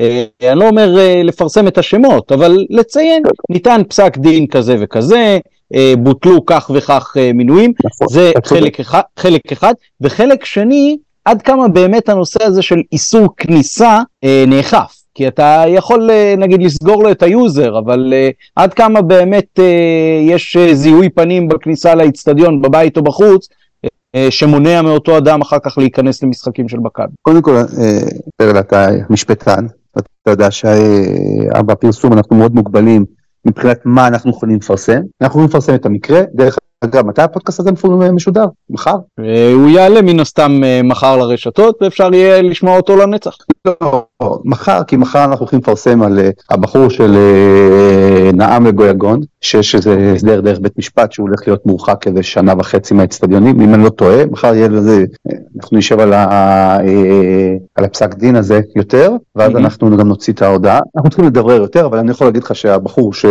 נאם לפרפגו יגון בצורה מכוערת שראויה לכל גינוי יורחק משנה וחצי ממשחקים של מכבי חיפה. אה, בנושא האכיפה יש לנו כן יש לנו רשימות של 50 או 60 אוהדים שאינם יכולים להיכנס התמונות שלהם הם אה, אצל המאבטחים נמצאים אצל המאבטחים הם אה, לא יכולים להיכנס יש מקרים דרך אגב אתה זוכר יש את המקרה של הילד שאתה זוכר את המקרה שזרקו מיציע המשפחות אה, קרטי ופגע בכוון כן.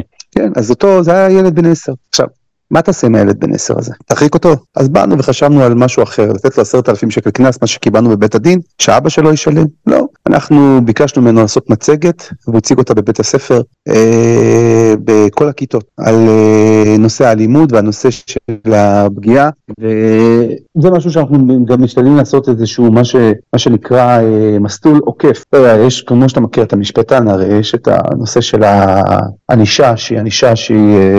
אה, שיקומית. הרחקה מעצים, ויש גם כן, כן, יש מה שנקרא, אנחנו, יש הרבה מאוד שמגיעים אלינו מקרים של ילד שפרץ לדשא, או ילד שזרק איזה חפץ, אנחנו גם משתדלים כן כן לרתום אותו לאיזה עבודה של כמה חודשים בקהילה.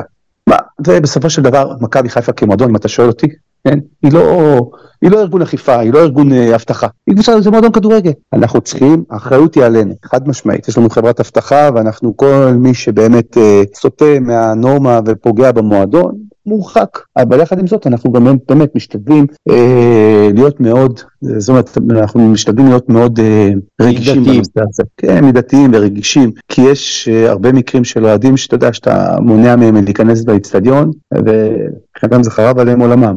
בסדר, אני מבין את זה שזה הם הביאו את זה על עצמם, אבל שוב, אז המועדון צריך להיות מאוד יותר, יותר רגיש, וגם כן במלחמה באלימות ובגזענות אסור להתפשר. בנושא של גזענות לצורך העניין לא יהיו התפשרויות, חד משמעית. אם נקשור, אם נקשור רגע את, את הגזענות לשירי שואה, שזה לא בדיוק אותו דבר, אבל מבחינתי זה סוג של uh, בן דוד קרוב. Uh, יש משהו ב, בעניין הזה שמרגישה מכבי שהיא עוד יכולה לעשות? אתה יודע מה? למשל, הזכרת את ההידברות עם היציע הצפוני, עד כמה זה נושא שעולה כאישיו בשיחות שלכם איתם? ברור לך שמועדון כדורגל מכבי חיפה הוא מגנה כל שירי שואה.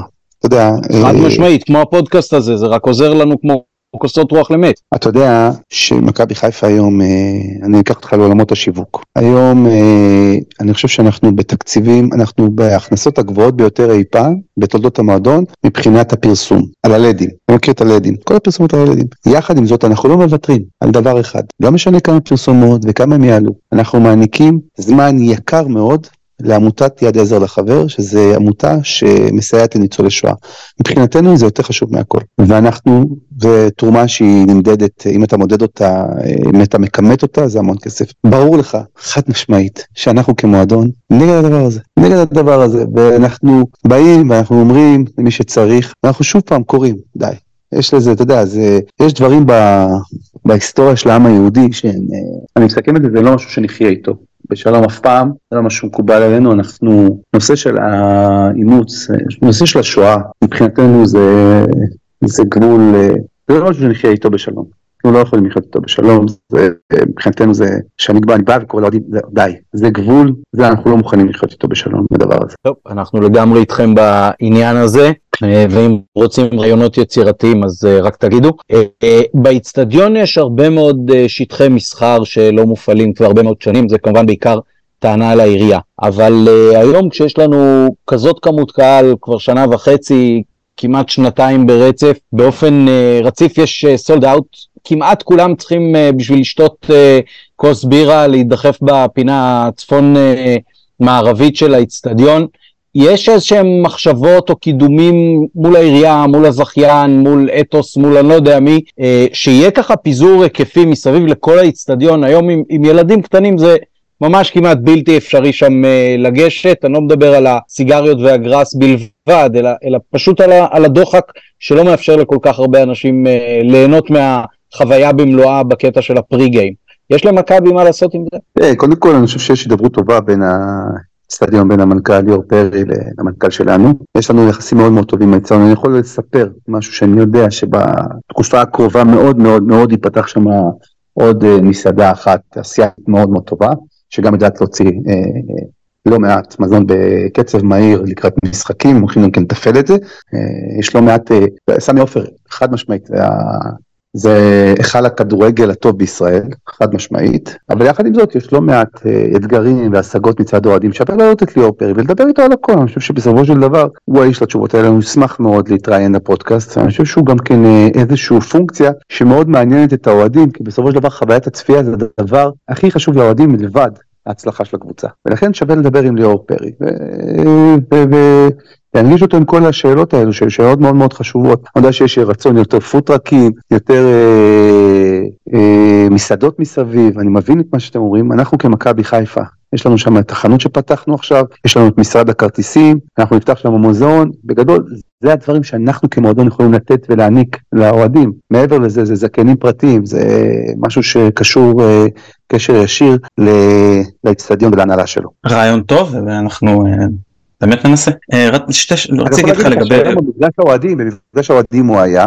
היו כמעט כ-30, כ-20-30 שאלות רובן עסקו בנושא של חוויית הצפייה, שהיא דבר מאוד מאוד חשוב ומהותי עבור האוהדים, והוא ענה שם. אני חושב שבאמת זה חשוב מאוד להעלות אותו, אה, אפילו לקחת אה, שאלות מאוהדים לפני כן, ואני חושב שזה אחד, זה יכול להיות פודקאסט מאוד מעניין, אפילו יותר מעניין מהדובר, אין לי שום ספק. אנחנו באמת ננסה להוציא את זה לפועל. אה, המועדון הוציא הודעה אחרי הפסק דין האחרון בהקשר של מכבי והפחתת הנקודה, שאתם מבינים שהמועדון היה צריך להיענש. ואני, ואז וההמשך גם כמובן. ואני שואל למה? למה שהמועדון יענש על דבר שהוא לא יכול לשלוט בו ועל תופעות שהוא עושה רבות כדי להיאבק בהן? למה המועדון לא פועל לשינוי תקנונים, למניעת ענישה קולקטיבית ולהפסקת מושג האחריות השילוחית? שהענישה תהיה פרטנית וזהו, כמו שאף אחד לא בא לתיאטרון. לא מעניש את התיאטרון על משהו שצופה עשה בו, למה שמכבי תוענש על דברים שאוהדים שלא עושים? אני יכול להגיד לך דבר אחד, הוצאנו לא מעט הודעות, הוצאתי לא מעט הודעות בשנותיי, זאת הייתה הכי פחות פופוליסטית. זאת אומרת, זה פחות, הכי פחות אה, זכתה לאהדה ולחיבוק. יחד עם זאת זו האופי של המועדון שלנו, של הניהול שלנו, כאילו, אתה בא ואתה אומר, למה מכבי חיפה מנכסת לעצמה את האשמה הזו? למה זה לא אמור להיות, אה, איך אתה אומר, ענישה פרטנית? כי זה הרגולציה כרגע, כי יש חוק, והחוק אומר שאסור לזרוק אבוקות לכר הדשא, ואם יזרקו אבוקות לכר הדשא יש אחריות שילוחית למועדון, ואם יש אחריות שילוחית למועדון, כי זה החוק שנקבע. אבל אפשר לשנות את התקנון, זה לא חוק מדינה, זה לא שצריך לשנות בכנסת. זה, כבר שיח אחר, זה כבר שיח אחר. אני, אנחנו לקחנו אחריות, כן, כמועדון. למה ההודעה לקחת אחריות? ואומרת חבר'ה בואו, זה אנחנו אשמים, צריכים לקבל את העונש. להגיד לך שאנחנו חיים איתו בשלום? לא. אבל זה מה שיש, זה מה שקרה, אנחנו מאוד כואבים את הנקודה הזאת, אבל זה החוק, ואתה צודק. לכן צריך במוסדות התאחדות הכדורגל, כן, לעשות, אני גם אמרתי את זה ליענקלה, וגם איציק הוא אה, די, די בתוך השיח הזה, שצריך לעשות שוב פעם איזשהו אה, שיח עמוק יותר בתוך ההתאחדות לכדורגל, כדי, הרי ברור לך דבר אחד, הפירוטכניקה לא תעלה מאצטדיונים, היא לא תעלה, ברור לכולם, הפירוטכניקה לא תעלה מאצטדיונים, ולכן צריך למצוא את הפתרונות של הענישה הרלוונטיים, מה זאת אומרת? כי בסופו של דבר מי נענש? מי נענש הכי הרבה? אני שואל, זו הייתה שאלה, נראה לי גם לשאול אה, אני, יושבי היציע של הארגונים זה מי לא. שנענש הכי הרבה לדעתי. לא, לא. מי שנענש הכי הרבה בסופו של דבר זה השחקנים עצמם. שנלחמו על הנקודה הזאת בטדי, על שלוש נקודות, והורידו להם נקודה. הנה השחקנים שבסופו של דבר יגידו הצליחו או נכשלו, כן? בסוף העונה אם נפסיד את האליפות הזאת על נקודה. יגידו שנכשלו, הם הכי נפגעים. אז למה שהם ייענשו? אז אני בא ואני אומר, הענישה צריכה להיות שונה. לא הפחתת נקודות. אבל שוב פעם, זו, זה משהו ש, שבסופו של דבר צריך להיעשות uh, במסדרונות ההתאחדות לכדורגל, ולא בפודקאסטים ולא ב, ב, בשיחות uh, כאלה ואחרות. אני, uh, אני חושב שזה משהו אחר. בסופו של דבר, בית הדין הוריד נקודה, הפחית לנו נקודה, עם כל הצער, ואתה יודע, אני די, זה די מאכזב אותי וזה די כואב לי. ובאמת, כל נקודה היא חשובה ויכולה להיות אקוטית ומשמעותית, אבל בסופו של דבר זה, זה, זה סל. הענישה שעמד לרשותו של בית הדין. אני מקווה מאוד, אתה יודע, שלא יהיו יותר, לא יהיו יותר הפחתות נקודות. ו... אבל זה לא רק הנקודה דודו, זה גם סגירת יציאים. אני אתן לך דוגמה אבסורדית, שהבן שלי, שנה שעברה, הוא המנוי שלו לדרומי. אז שנה שעברה סגרו את הצפוני, אמרו רק לנשים וילדים, הוא נתן את, הבן, את המנוי שלו ליושב צפוני והוא בא לשבת אה, לידי ואת הקטן שלחתי לצפוני, כן? ואז בדרומי הדליקו אבוקות כשברור לך שאף לא אחד מבין מנויי הדרומי אחז באבוקה. ועכשיו סגרו לו את הדרומי בגלל זה ומשחק נגד סכנין אין לו את המקום שלו. אתה, אתה מבין כמה זה מגוחך? אז לא, אני גם לא חושב שמישהו שבצפוני שלו עשה משהו צריך להיענש, אבל בטח שלא, אה, גם לא מיציע אחר. ואני חושב שזה לא רק ה... ה, ה, ה הנקודה שלקחו, שהיא כמובן זה חמור, אבל גם כל ענישה אחרת קולקטיבית וגם הקנסות שמכבי צריכה לשלם זה לא במקום לדעתי. אתה יודע, בסופו של דבר, הקהל הרחב שלנו זה מקשה אחת. אני יודע שיש השגות, אני יודע שיש כעס, אבל יש לקהל הזה גם כן, שאנחנו מדברים עליו כמקשה אחת, שאומרים הקהל של מכבי חיפה הכי טוב בארץ, זה בגלל שגם יש לנו קבוצה טובה, אבל ביחד זה הופך אותנו לקבוצה שקשה מאוד לנצח אותה. ואני חושב שבסופו של דבר, אני מגנה את הזריקה של האבוקות, אבל כשאני מדבר על הקהל שלנו כמקשה אחת, בוא, יש לנו פה אוהדים שבאים לכל משחק, בכל מקום, בכל, באירופה. ונכון, עם כל הכאב בסוף אני לא רוצה שיהיה לנו מריבות ומה שנקרא אה, כעסים, אנחנו כולנו ביחד באותה ספינה ואנחנו מנצחים ביחד, מפסידים ביחד, יש אנחנו כועסים אחד על השני, אנחנו נעשה את זה לתוך הבית, ואני חושב שבאמת, הדבר הכי חזק של מכבי חיפה זה הקהל שלה שהוא מאוחד. זה באמת כואב לי שהילד שלי לא יראה את המשחק נגד סכנין. אני מבין אותך, רוצה להיכנס לתוך הנושא הזה, לתוך המקום הזה, שאנחנו רואים בקהל שלנו כמשהו מופרד. צריך לזכור את הדברים הטובים שכולם עושים שם. לא, דודו, יכול להיות שלא העברתי את המסר נכון. אני באמת, זה לא בא ממקום של כעס לא על הארגונים ולא על אף אחד אחר. זה בא ממקום שאני חושב, ואני מתחילת ההסכת מטיף לעניין הזה, שאני חושב שענישה קולקטיבית בכדורגל ובכלל היא אנטי דמוקרטית.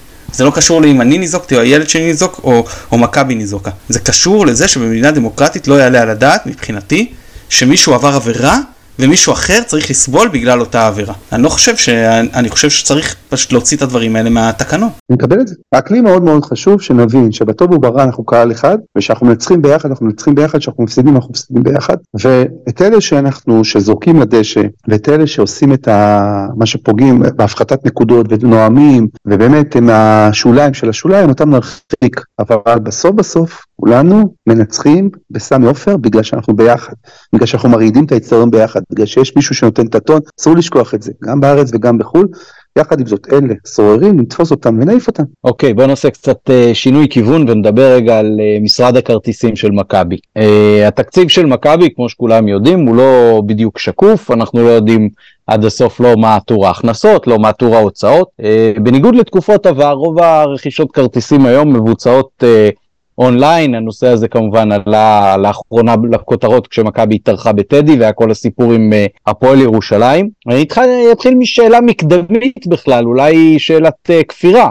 אבל למה בכלל צריך לשלם עמלה על רכישת כרטיסים בכלל או באינטרנט בפרט? אתה יודע, זה, בסופו של דבר זה פעם חשבנו על זה ואמרנו למה שלא נמכור במקום 60 ב-69 שקלים ונגיד אין עמלה. אבל בוא, בוא נהיה אמיתיים רגע. מכבי חיפה היא הקבוצה, אני חושב שהיחידה, תקנו אותי אם אני טועה שוב פעם, לא ירדתי לרזולוציות האלה, שיש לה משרד כרטיסים. זאת אומרת מכבי חיפה היום היא מעסיקה קרוב לעשרה אנשים בתקופות מסוימות, בדרך כלל זה חמישה קבועים ועוד חמישה שהם מתחלפים, תלוי בעונה ותלוי בביקוש ותלוי ב- לקראת אירופה או משהו כזה, שמחזיקה משרד כרטיסים, אנחנו לא מוכרים כרטיסים לפוליקר, לא לריטה ולא לשלום אסייג.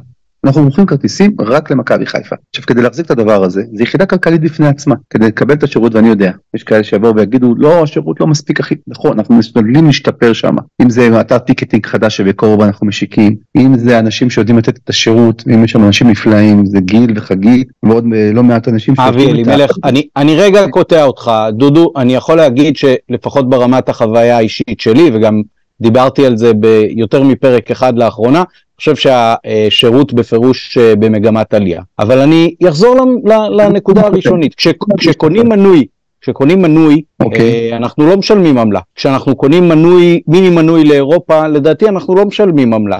אתה הגדר, שנייה, שנייה דודו, הגדרת, הגדרת עכשיו את אה, משרד הכרטיסים של מכבי כיחידה נפרדת. עכשיו, אה, למה שלא תגדירו כיחידה נפרדת גם את אה, אגף ה scouting, או את התשלום עבור אבטחה? האם אה, העמלה לא צריכה להיות אולי אה, אחוז מגובה מחיר הכרטיס? האם העמלה לא צריכה להיות כזאת שהיא יותר נמוכה כשמכבי סולד אאוט? Uh, הרי אם אנחנו 20 אלף ביציע או 30 אלף ביציע, בסך הכל משרד הכרטיסים הוא בגודל די דומה.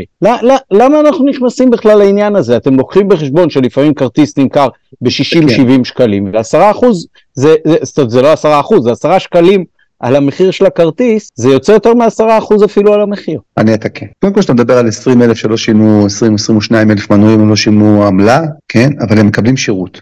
יש, אתה יודע, בחיים שלמים, בחיים של עונה, יש בעיות, הכרטיס, המנוי עבד לי, לא עובר לי, או כל מיני דברים כאלה, יש מישהו שמטפל בזה. עכשיו, האופציה השנייה, היא לבוא ולקחת, כן, את משרד הכרטיס, זאת אומרת, היא לבוא ולקחת, מה שרוב הקבוצות עושות בארץ, לבוא ולתת את השירות הזה למשרד כרטיסים, שהוא בעצם ינהל את כל מכירת הכרטיסים, והיינו שם עם קופת ברק. לא, אני, זה, זה לא מה שאני אומר, דודו. אני אומר, למה אתה מחליט שדווקא מתוך ה-100 מקבלי משכורות במכבי, את העשרה עובדים האלה צריך uh, לממן, אני לא יודע, אני אומר עוד פעם, התקציב לא שקוף, אבל למה העשרה עובדים האלה דווקא צריכים להיות לפי העמלות של המכירת כרטיסים, ואם מכבי לא ימכרו כרטיסים, אז מה, העובדים האלה יקבלו פחות שכר? כן, זאת יחידה כלכלית, נכון, זאת תהיה במקום עשרה, יהיו שלושה עובדים, חד משמעית. עובדים שמתעסקים אך ורק בשירות לקוחות, במכירת מנויים, מכירת כרטיסים, הם אלו שגם מגיעים לקופות בבאר שבע, בטדי, ופרונטלית אה, נותנים אה, שירות, הם מגיעים לחוץ לארץ, אתה הייתם לא מעט פעמים בחו"ל, והאנשים האלה באים ועובדים בימים שלמים. צריך לשלם לאנשים הללו. עכשיו אני מבין מה אתה בא ואומר, אה, מכבי חיפה מרוויחה הרבה כסף, אז היא יכולה לספוג את העלויות של החמישה ושישה ושבעה. אבל מכבי חיפה בסופו של דבר, זו יחידה כלכלית. כל קבוצה בארץ, כן, כל קבוצה בארץ משלמת, כל אוהד כדורגל בארץ משלם, בליגת העל, כן, משלם עמלה. על הכרטיסים, משלם עמלה, אז מכבי חיפה בגלל שהיא לקחה את המשרד הזה, אז אתם רוצים שאנחנו נוריד את העמלה? אני שואל את השאלה באמת, שאלה אה, אלמנטרית, האם אתה באמת, בגלל שמכבי חיפה לא העבירה את זה ללאן, כן? זה הכי פשוט בעולם.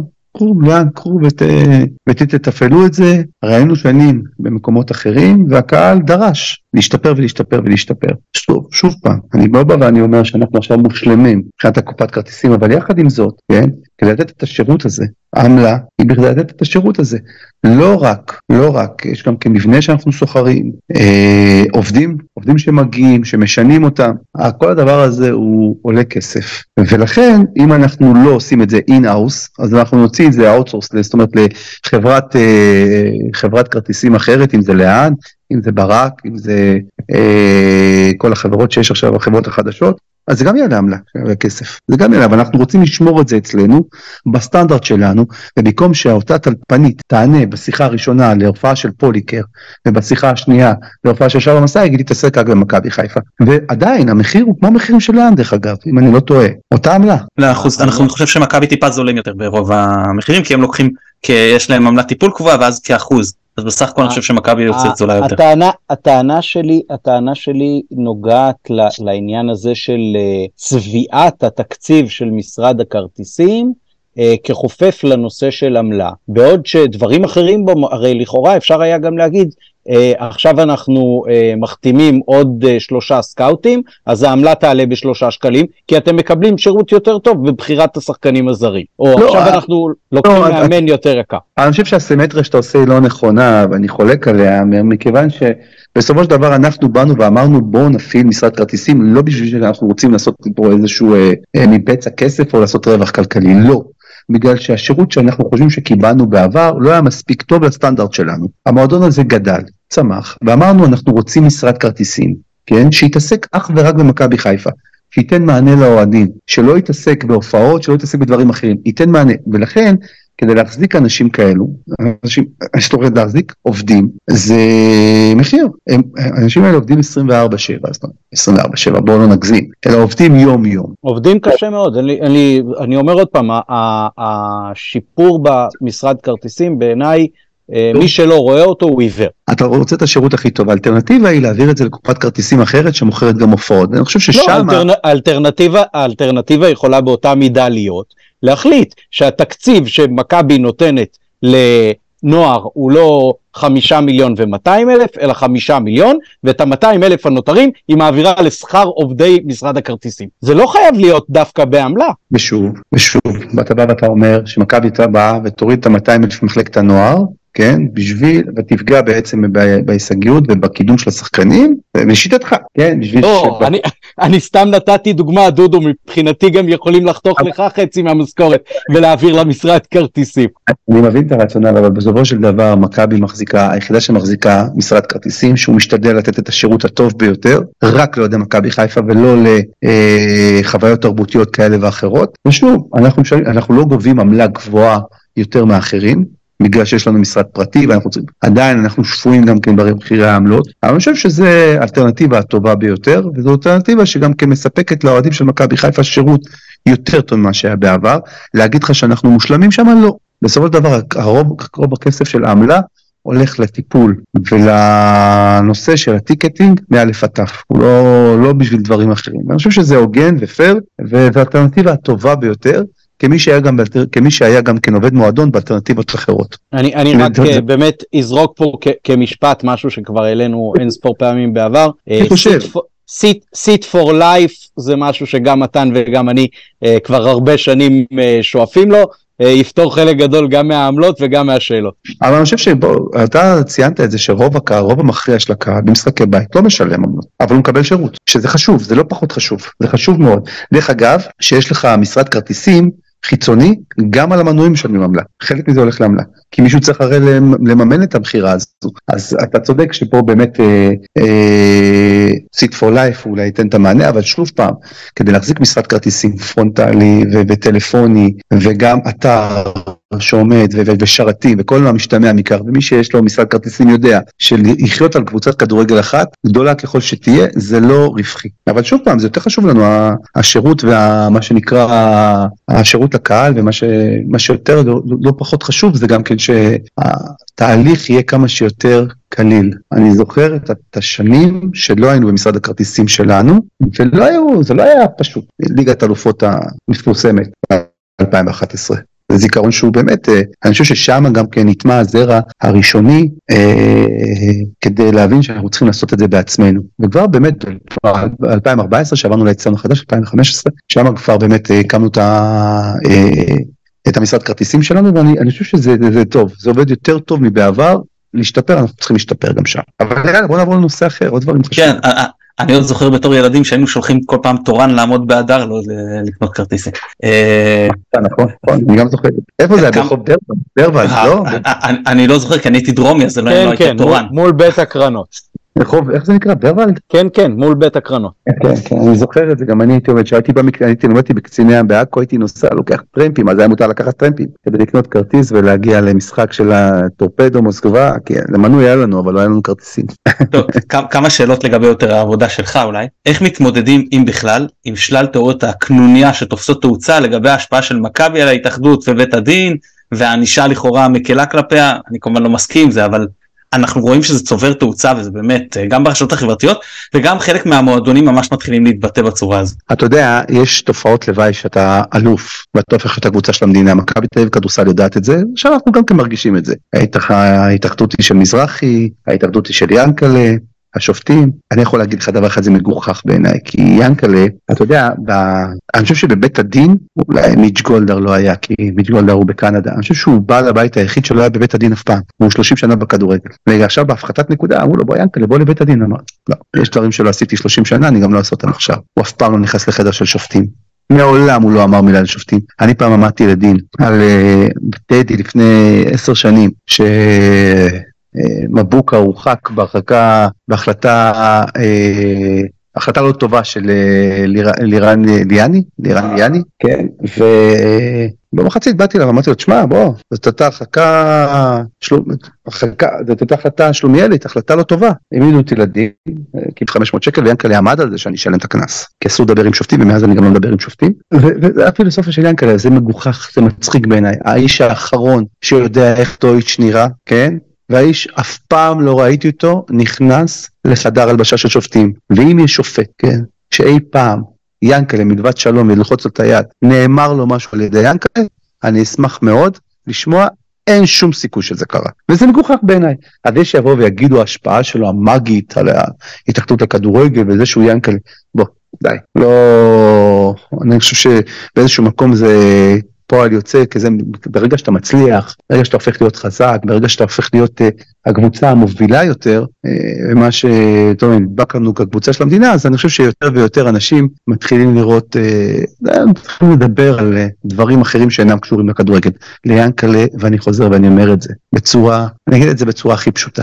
אין שום השפעה על בית הדין והשופטים. הוא מעולם לא היה בבית הדין, הוא מעולם לא נכנס לחדר של שופטים, הוא מעולם לא דיבר עם שופטים, וזה הדבר הכי מגוחך בעיניי, וזה קונספירציות עלובות שאתה יודע, אנחנו מתייחסים אליהן בגיחוך. יש הרבה אוהדים שלנו שכועסים שיאנקלה כזה, כי אומרים, גם ככה מאשימים אתכם, אז לפחות תעשו את זה.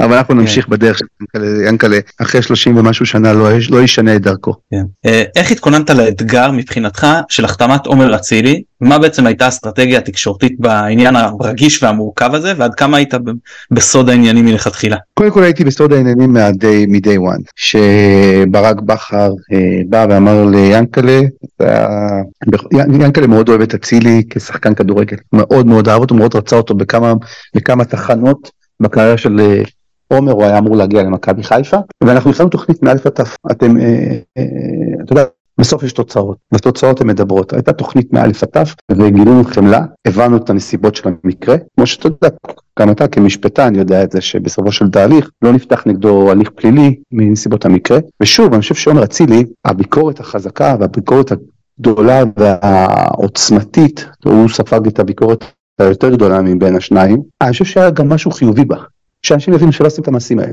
מאוד חשוב שיבינו את זה. עברנו אותו ביחד את התהליך הזה. אני חושב שעומר יצא אדם יותר טוב ממכבי חיפה, ובשורה התחתונה הוא גם הצליח מאוד, הסימן שכל הנושא הזה של עומר אצילי, אם אני עושה לו closure, שהמעשה שהוא עשה זה מעשה שלא יעשה. והוא חייב לשמש דוגמה, מה, איך לא לעשות. ואני שמח מאוד ש... זאת אומרת, גם התקשורת באיזשהו מקום נתנה לזה במה מאוד מאוד חזקה. אני חושב שיש, אם אנשים חשבו לפני שהם עשו את המעשה הזה ונזכרו במקרה הזה, וזה מנע מהם לקבל את ההחלטה הלא טובה, אז uh, זה היה חשוב מאוד. אבל כל בן אדם מגיע לו גם כן הזדמנות שנייה. ועומר ידע לקחת את זה ולמנף את זה, להצלחה. ממקום מאוד מאוד נמוך שהוא הגיע אלינו, מאוד מאוד נמוך. אה, רציתי לשאול אותך, אה, למה מול כל... יוסי אומר ומתבטא, מבטא את שם הקבוצה מכבי, כמו שאנחנו אוהבים, כמו שאני מכיר מהבית, שהולך דורות אחורה, מכבי זה מכבי חיפה, יש כאלה שאצלם זה אחרת, זה בסדר, הם אוהדים קבוצות אחרות, אנחנו לא באים ללמד אף אחד. למה נגד כל הקבוצות יוסי אומר יאללה מכבי, ורק נגד מכבי תל אביב הוא אומר יאללה מכבי חיפה? מה הבעיה להישאר גם שם? על אחת כמה וכמה, נגיד שקל וחומר שם הוא צריך להישאר עם יאללה מכבי. אני פעם ראשונה שאני נחשף לזה, שומע את זה, אולי אני לא הייתי ער לזה, מסכים איתך, הוא הולך להגיד יאללה מכבי, חד משמעית. מעולה, הבשורה הכי חשובה מהשיחה הזו מבחינתי. אני שמח. טוב, ניקח את זה, דודו, לפינת הסיום והסיכום, כי אני מניח שאתה בשלבים אחרונים של אה, אריזה לקראת טיסה לצרפת, שיהיה לכם בהצלחה שם. אה, אז אני אשאל ככה, בשלוש שאלות מחוברות, ותיקח את זה איך שאתה רוצה, ממש הבמה שלך. מה אנחנו לא יודעים על מכבי? איפה אנחנו הכי טועים במשהו? שאנחנו חושבים שאנחנו כן יודעים על מכבי, ואיפה אתם מחזיקים את הכתר של צ'רון שרי? אה, אני, יכול להתחיל מהסוף, כי זה הכי קל לי. צ'רון שרי, כאילו, אני הולך להגיד משהו שהוא יעורר ויכוח, ויהיה חד משמעי לא, לא עם קונצנזוס, ויש הרבה גם אנשים שירימו גבה. אני חושב שצ'רון שרי זה top שלוש, אפילו מספר אחד בשחקנים מכבי חיפה בכל הזמנים. משהו שלדעתי גם אנשים התחילו לדבר עליו, ויגידו שקצת השתגעתי, אבל אני חושב ששרון שרי זה, מסתמן כגדול שחקנים מכבי חיפה בכל הזמנים, והכתר שלו זה, הוא בטוח יהיה במוזיאון. כן. בוא, בוא נגיד ככה, הטענה שלך היא לפחות, לכל הדעות, אה, לדעתי לפחות, היא, היא בטח לגיטימית. היא, היא אולי לא כולם יסכימו איתה, אבל לגיטימי לטעון את זה. כן, אני חושב שאני מרגיש את זה, כי אני אגיד לך, כי אני עבדתי עם הרבה שחקני כדורגל גדולים, אם זה יניב קטן, הוא פשוט הביא אותנו משנים קשות מאוד, והוא אה, כל פעם עוד מכשול, ואנחנו עולים עוד מדרגה איתו ועוד מדרגה איתו. ואתה יודע, גם הפרמטר של הגיל שלו, והוא מראה את היכולות שלו גם בגיל אה, אה, שמכדורגל, לפני הרבה שנים זה היה מופלג, אבל היום זה כאילו גם גיל 35, הוא כבר לא ילד, אבל אה, אני חושב שבאיזשהו מקום הוא... כשהוא הביא אותנו ליגת אלופות, ליגה אירופית, שלוש פעמים אליפות המדינה, הוא הפך להיות המנהיג שלנו, top שלוש מבחינת שחקני מכבי חיפה, וקרוב היום שהוא כנראה יהיה הגדול מכולם. השילוב, השילוב של top אישיות ו top מקצועיות, זה okay, אוקיי, שילוב okay. שלדעתי לא היה לאף אחד. כן, גם אתה יודע, זה נפלא לראות את התהליך הזה של שחקן זר, שהופך, שלא גדל במכבי חיפה, לא גדל בישראל, ואין לו את התכונות הישראליות שהופך להיות top שלוש, ומבחינתי גם יכול להיות מהגדול מכולם, שזה משהו באמת בעיניי, שזה ההצלחה הכי גדולה, זה באמת המוטיב הזה, הדבר הזה שהוא הפך להיות משחקן שבא, אתה יודע, מטורקיה, שיחק בסין, הוא בכלל הולנדי. ממוצא סורינמי, והאיש הזה, עם המטר שישים וחמש הזה, עם שופע הכריזמה הזו, איך הוא לקח אותנו קדימה, ואיך הוא לא גדל ב-DNA של מכבי חיפה, הוא הכי מכבי חיפה שיש. הוא ממש הרי ווינר, אה, בזמנים הקשים הוא בא ונותן, הוא הקסם, הוא המספר 10 האולטימטיבי שתמיד אהבנו, הוא הרובן עטר החדש, שרובן עטר מעריץ אותו, אתה יודע, תחשוב, רובן עטר, אחד הגדולים מעריץ את צ'רי. זה פשוט משהו שהוא, אה, הקפטן, שהוא שם את הקפטן בגאווה, אה, כמה שהוא אוהב את המועדון הזה, הוא, הוא כל כך מזוהה עם מכבי חיפה שאני חושב שזה פשוט מדהים בעיניי כל התהליך הזה וזה בזמן מאוד קצר הוא עושה הכל איתנו כמה ארבע חמש שנים. כן זו עונה חמישית. זו עונה חמישית שלו בדיוק וזה מדהים מדהים בעיניי כל התהליך הזה שהוא עשה. אה, בנוגע למה שאנחנו לא מה שאתם לא יודעים על מכבי חיפה זו שאלה קשה לה אחרי שעתיים פודקאסט. אני חושב שאתם יודעים הכל. אנחנו משפטנים, אז חימום היה. אתה יודע, האוהדים תמיד מפתיעים אותי שהם יודעים הרבה יותר טוב מכולנו, זאת אומרת, הם כאילו מכירים כל דבר, קשה מאוד להסתיר דברים במכבי חיפה. כי תמיד יש איזה מישהו שיש לו איזה חבר, והאוהדים תמיד יודעים ומתקשרים אליי, ולפעמים אפילו מעדכנים אותי בדברים שקורים במכבי חיפה. אבל אם יש משהו אחד שבאמת אני לא יודעים, שאנחנו, יכול להיות שאפילו באיזשהו מקום אני קצת, אה, שאנחנו מאוד מאוד מאוד ערים ורגישים לדעת הקהל. של כאילו ברמה של, של מה, מה שמפריע לקהל, שזה מאוד חשוב לנו, מאוד מאוד מאוד חשוב, אנחנו מקבלים החלטות באמת לא אחת על זה, על הרצונות של הקהל. אני לא מדבר מבחינה מקצועית, אני מדבר מבחינה ניהולית. אני מדבר מבחינה ניהולית שבה אנחנו יושבים עם איציק ועם ה, עם ההנהלה, אה, בתוך, בתוך המשרדים אנחנו ח' חמש, אנחנו לא מעט פעמים מקבלים את ההחלטות כדי לא לפגוע בקהל. זה משהו שיש אנשים שחושבים שבגלל, יש לא מעט שחושבים שאנחנו מקבלים את ההחלטות שנוחות לנו, לא. מקבלים החלטות לפעמים לא פופולריות אה, כדי לא לפגוע בקהל. ועוד מה השאלה השלישית? לא, לא, זה, זה בסדר, זה, זה עונה בפירוש אה, על כל, על כל השאלות, ו, והמון תודה דודו, ושתהיה כתיבה וחתימה טובה ובהצלחה בצרפת. שנה טובה לכולנו, אה, שניפגש פה בשנה הבאה בפודקאסט שנעשה בעוד שנה, כולנו בריאים שלמים, ואם אפשר עם עוד איזה כמה גביעים בארון. תודה רבה, תודה, המון תודה. ביי, תודה, ירוק עולה. ירוק עולה.